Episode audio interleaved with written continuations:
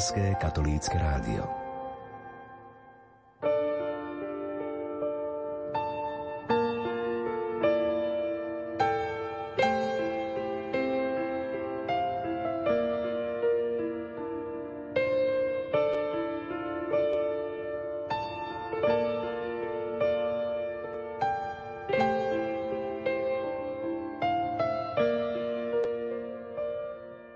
Pekné sviatočné popoludne, milí poslucháči.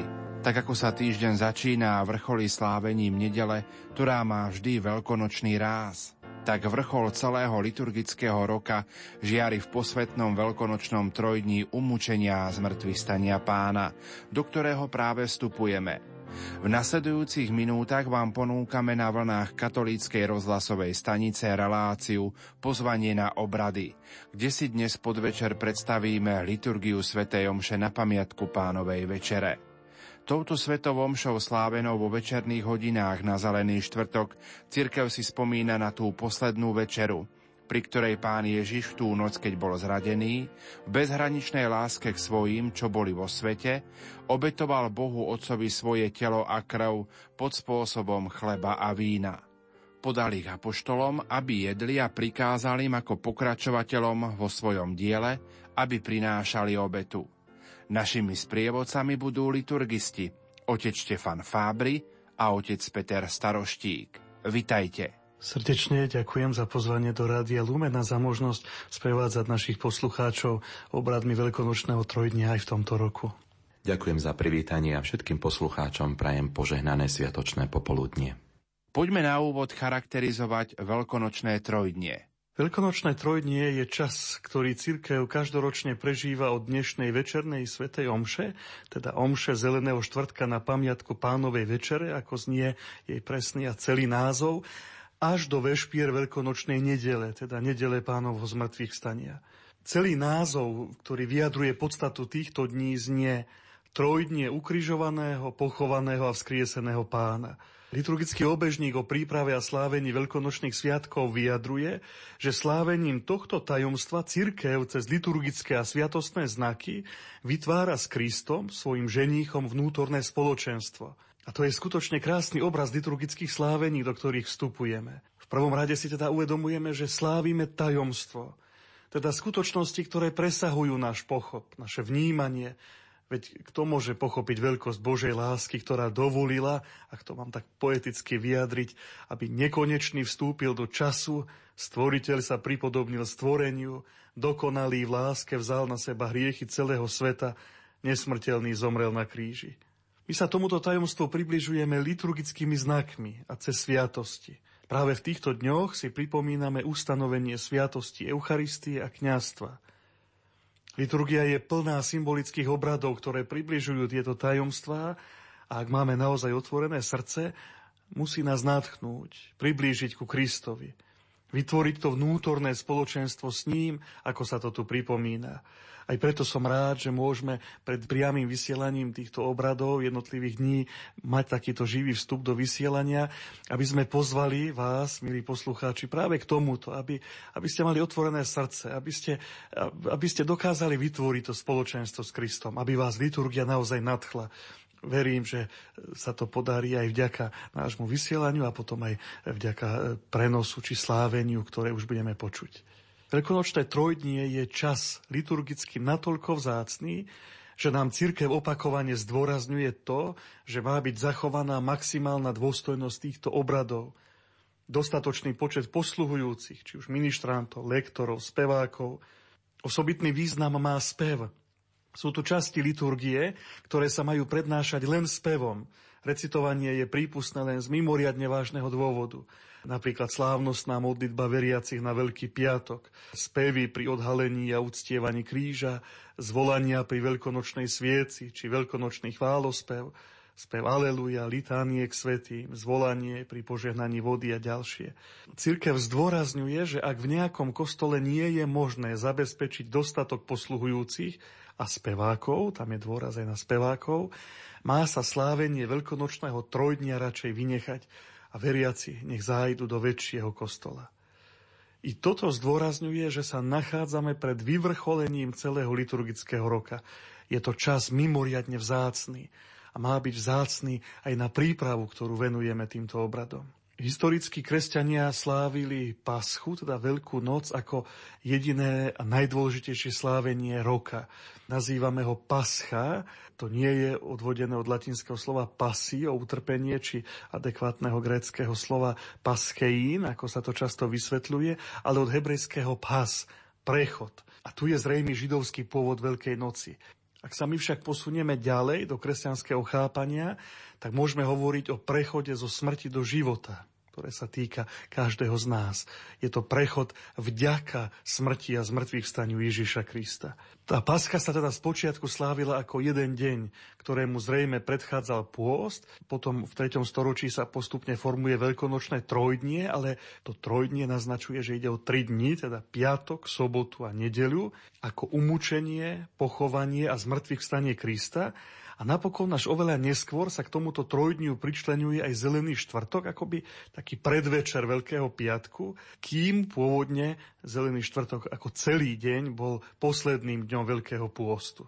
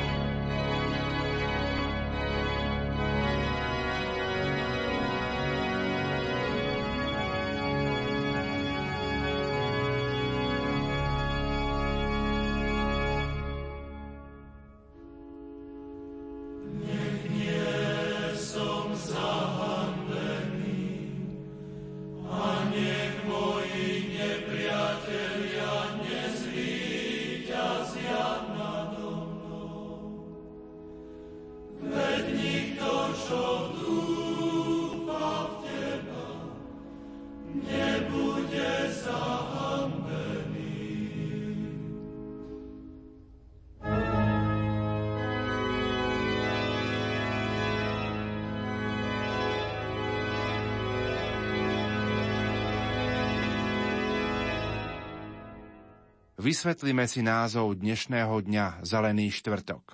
Keď máme rozprávať o pôvode názvu dnešného dňa Zelený štvrtok, tak môžeme povedať, že nie sú na to jednoznačné podklady.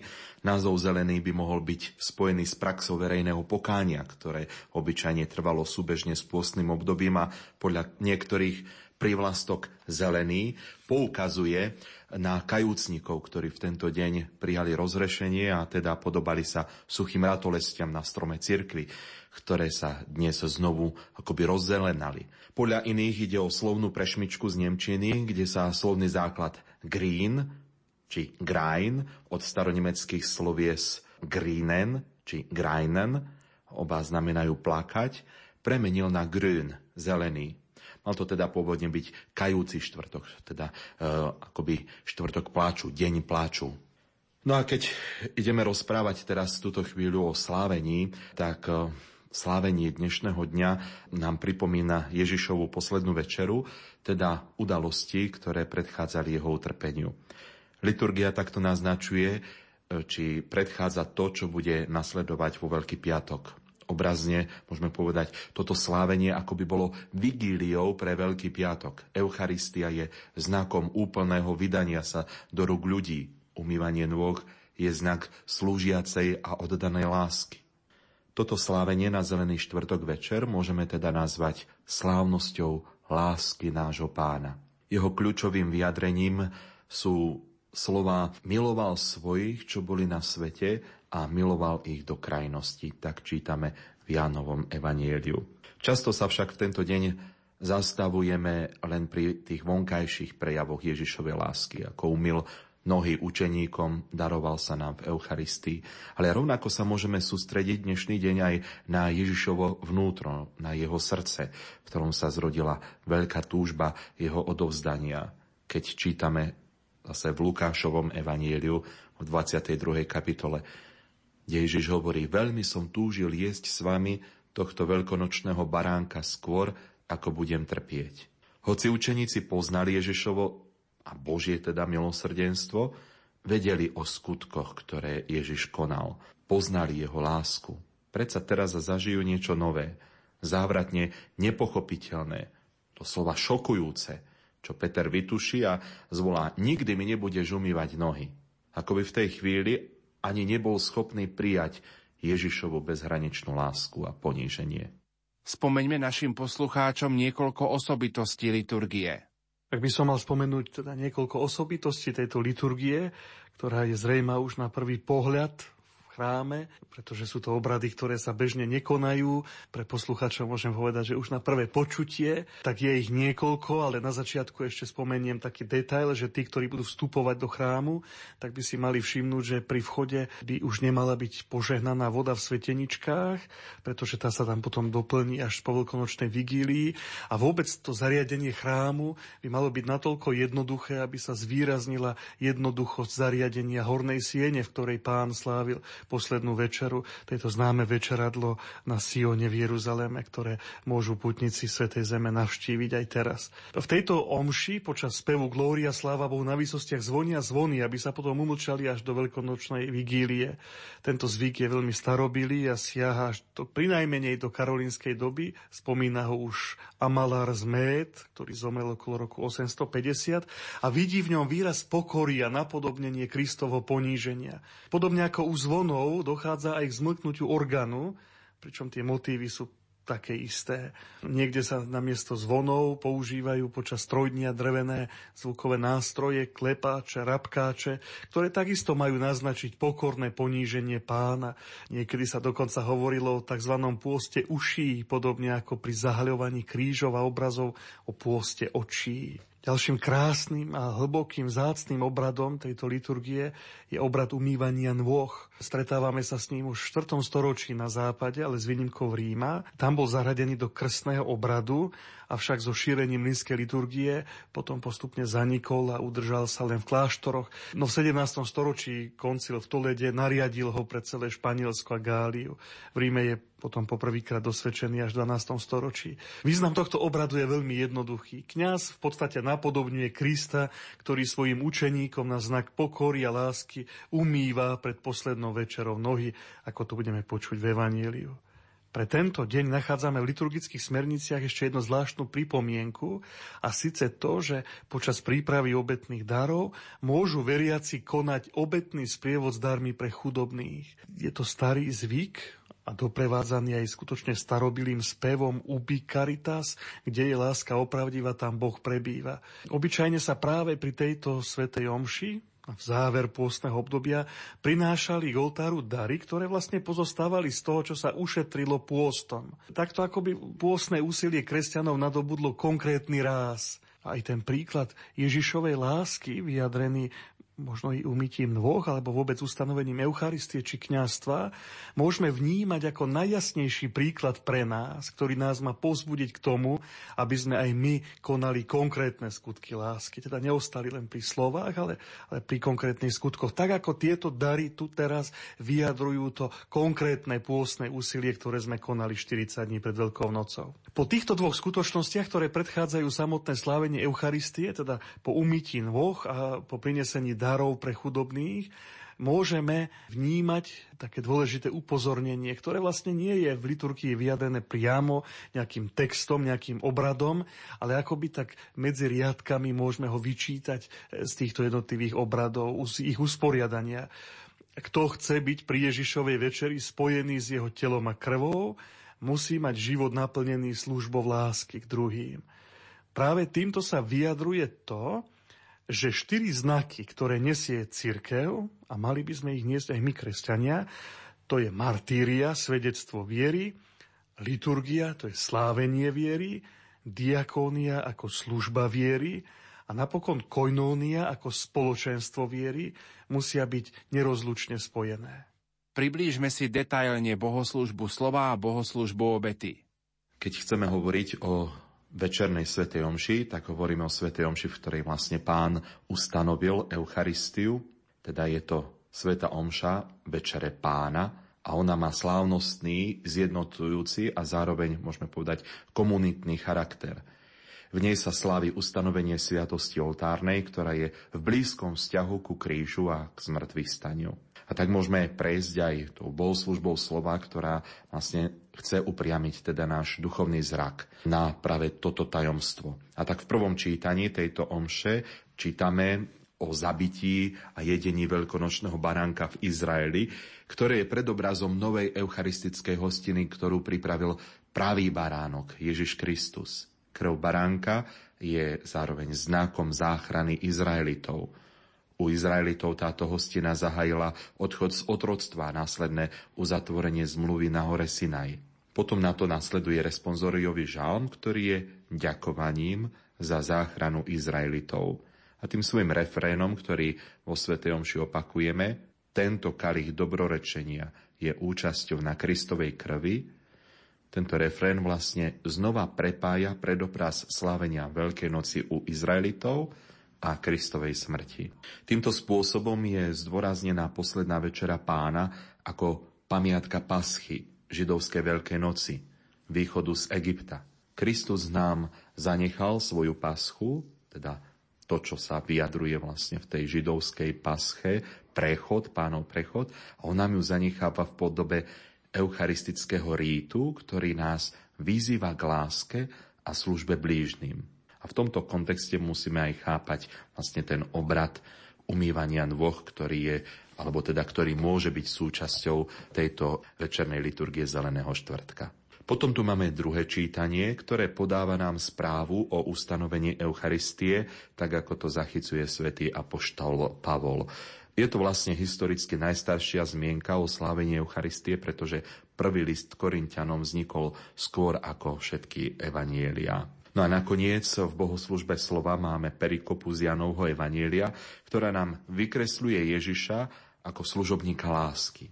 Ako služobníka, ktorý dáva učeníkom vzor služby a nové prikázanie lásky. Text nám takto poukazuje na Ježišov vnútorný postoj. Nechce vládnuť, ale slúžiť. Tento text akoby liturgicky pripravoval cestu obradu umývania dvoch. To bola úloha otrokov voči hosťom, ktorí prichádzali do domu. U Ježiša je jasným znamením toho, že jeho láska k ľuďom nemá hranic, teda ide až po smrť na kríži. V druhej časti Sv. Omše máme bohoslužbu Eucharistie a tam je prefácia, teda pieseň vďaky, ktorá oslavuje Eucharistiu ustanovenú Kristom. Rímsky kánon má osobitné vsúky, ktoré doplňajú on večer pred svojim umúčením za spasenie nás i všetkých ľudí, čiže dnes vzal chlieb, teda poukazujú na tú skutočnosť, že tú večeru pánovu si dnes v tento večer, v túto chvíľu sprítomňujeme. Benedikt XVI vo svojej homílii na Zelený štvrtok v roku 2009 sa zameral aj na tento text a povedal vtedy takto. Môže to byť tiež v dnešný deň pre nás inšpiráciou. On večer pred svojim umúčením za spasenie nás i všetkých ľudí, čiže dnes vzal chlieb. Tak sa budeme modliť v dnešnej Svetej Omši. Čiže dnes liturgia Zeleného štvrtku vsúva do textu modlitby slovo dnes, čím zdôrazňuje osobitnú dôstojnosť tohto dňa. Bolo to dnes, keď to on urobil. Navždy daroval seba samého, nám vo sviatosti svojho tela a svojej krvi. To dnes je predovšetkým spomienkou na vtedajšiu Veľkú noc. Napriek tomu ale znamená viac.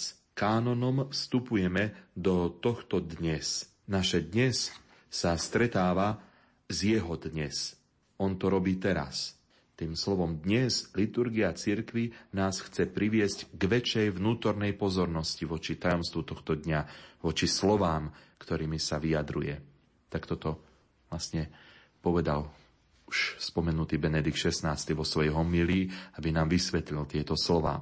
A tak teda v tejto omši sa konsekruje aj väčšie množstvo hostí, pretože tie sa budú potom príjmať neskôr, nielen pri tomto slávení Večere pánovej na Zelený štvrtok, ale aj na druhý deň počas obradov Veľkého piatka, keďže vtedy sa Eucharistia neslávi, neslávi sa Sveta Omša nikde na svete. No a na konci Svetej Omše, po záverečnej modlitbe Omše, sa podľa starodávneho zvyku, kedy sa po každej omši keď ešte nebolo bohostánkov, odnášala sviatosť do sakristie, tak teraz sa prenášajú v slávnostnom sprievode do niektorých z bohostánkov v bočných oltároch tieto konsekrované, teda premenené dary pre liturgiu Veľkého piatka a obnažuje sa oltár. Veľmi sa odporúča aj zotrvať po Sv. Omši na tichej adorácii. Tento zvyk má veľmi hlbokú históriu, siaha až do 2. storočia, kde bol spojený s pôstom. Už Irenej z Lyonu hovorí o tom, že niektorí kresťania sa 40 hodín pred Veľkou nocou postili, teda približne taký počet hodín, koľko bol Kristus v hrobe. Potvrdzuje to aj svätý Augustín. A je tu spojitosť vlastne s Ježišovými slovami, keď hovorí, Vari sa môžu svadobní hostia postiť, kým je ženich s nimi, potom, keď im ženicha vezmu, potom sa budú postiť tak vlastne táto adorácia tichá nás chce voviesť do toho tajomstva modlitby a opustenosti, ktorú Ježiš prežíval v Gecemánskej záhrade. A aj to obnáženie oltára nám chce tieto skutočnosti ako si pripomenúť. Čo by sme mohli na záver pre pozbudenie spomenúť k tomuto sláveniu na Zelený štvrtok?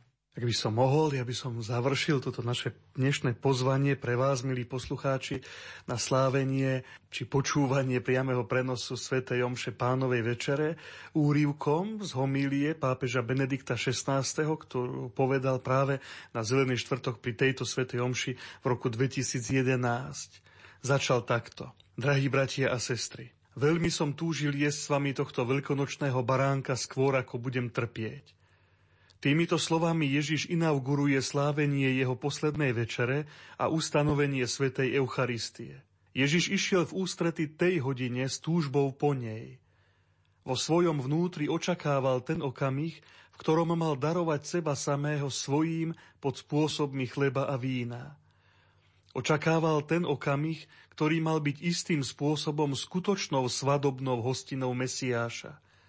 Premenením darov tejto zeme a zjednotením sa s blížnymi, aby ich premenil a začal tak s premenou celého sveta. V Ježišovej túžbe môžeme spoznať túžbu samého Boha, jeho lásku k ľuďom, k jeho stvoreniu, v očakávaní lásky. Láska, ktorá očakáva okamih zjednotenia, láska, ktorá chce pritiahnuť ľudí k sebe, aby ich naplnil, a to je vlastne túžbou celého stvorenstva. Ono smeruje k zjaveniu Božích detí. Ježiš túži po nás, čaká nás. A my naozaj túžime po ňom? Je v nás túžba stretnúť sa s ním? Dychtíme po jeho blízkosti, po zjednotení sa s ním? On nám sám seba dáva v Eucharistii. Alebo sme ľahostajní, roztržití, plní iných vecí. Z Ježišových podobenstiev o hostinách vieme, že pozná realitu prázdnych miest – odmietnutí, nezáujmu o neho a o jeho blízkosť. Prázdne miesta na svadobnej hostine pána s výhovorkami alebo bez nich sú pre nás už dlhšie nielen podobenstvom, ale skutočnosťou. Obzvlášť na tých miestach, na ktorých zjavil výnimočným spôsobom svoju blízkosť. Ježiš vedel aj o hosťoch, ktorí síce prišli, ale bez toho, aby mali slávnostný odev – čiže bez radosti z jeho blízkosti, iba zo zvyku a s úplne odlišným smerovaním vlastného života. Svetý Gregor Veľký si v jednej zo svojich homílií kladie otázku. Akí ľudia sú tí, ktorí prišli bez slávnostného odevu? V čom spočíva tento odev a ako ho získať? Jeho odpoveď znie. Tí, čo boli pozvaní a aj prišli, istým spôsobom majú vieru. Je to viera, ktorá im otvára dvere. Avšak chýba im svadobný odev lásky. Ten, kto žije vieru nie ako lásku, nie je pripravený na sobáš a je poslaný preč. Eucharistické spoločenstvo vyžaduje vieru, ale viera vyžaduje lásku. Inak zomiera a rovnako tak aj viera. Milí bratia a sestry, milí poslucháči Rádia Lumen, práve z týchto slov vychádza i moje dnešné pozvanie pre vás, aby sme nasledujúci prenos či slávenie Svetej Omše na pamiatku pánovej večere prežili nielen v hlbokej viere, ale predovšetkým s láskou v srdci. S tou láskou, ktorá Ježiša priviedla k tomu, aby sa sklonil k apoštolom a umýli nohy v tejto pokore a v hlbokej poníženosti, s tou láskou, ktorá Ježiša priviedla k tomu, aby ustanovil Eucharistiu a sviatosť kniastva a napokon s tou láskou, ktorá ho priviedla až na drevo kríža k jeho vykupiteľskej smrti. Pán Ježiš nám vo sviatosti oltárnej zanechal pamiatku svojho umúčenia a zmrtvých stania, aby všetci ľudia všetkých čias mohli čerpať z Eucharistie prevzácne dary milosti, ktoré nám získal svojou smrťou na kríži a svojim zmrtvých staním. Keď máme účasť na Eucharistii, príjmame ovocie stromu života, ovocie kríža, na ktorom vysel spasiteľ sveta. V Eucharistii nám pán Ježiš udeluje také veľké dary a milosti, že so svetým Augustínom môžeme zvolať v úžase. Bože, hoci si všemohúci, viac si nám dať nemohol. Hoci si vševediaci, viac si nám dať nevedel. Hoci si najbohatší, Viac a lepšie si nám dať nevládal, keď si nám dal samého vo sviatosti lásky. A veľkosť Ježišovej lásky počiarkuje aj to, že Ježiš ustanovil túto sviatosť, keď ho človek chcel zničiť, zradiť a ukrižovať. Keď sa ho ľudia chystajú usmrtiť, on im pripravuje chlieb života, aby ich zachránil od väčšnej smrti. Pán Ježiš nás miloval, miluje a bude milovať až do krajnosti. Svetú omšu na pamiatku pánovej večere v uplynulých minútach priblížili liturgisti otec Štefan Fábry a otec Peter Staroštík. Milí poslucháči, priamy prenos Svetej Omše na Zelený štvrtok večer vám sprostredkujeme o 18. hodine z domu Svetej Alžbety v Košiciach. Požehnané počúvanie ďalších programov Rádia Lumen vám zo štúdia prajú majster zvuku Peter Ondrejka, hudobná redaktorka Diana Rauchová a moderátor Pavol Jurčaga. Lásku zeleného štvrtku vám praje Rádio Lumen.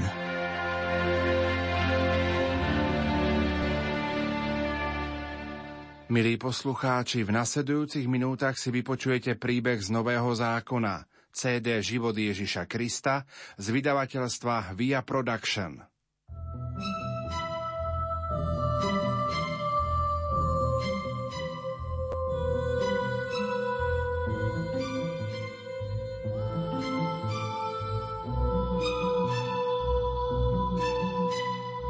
Bolo pred veľkonočnými sviatkami.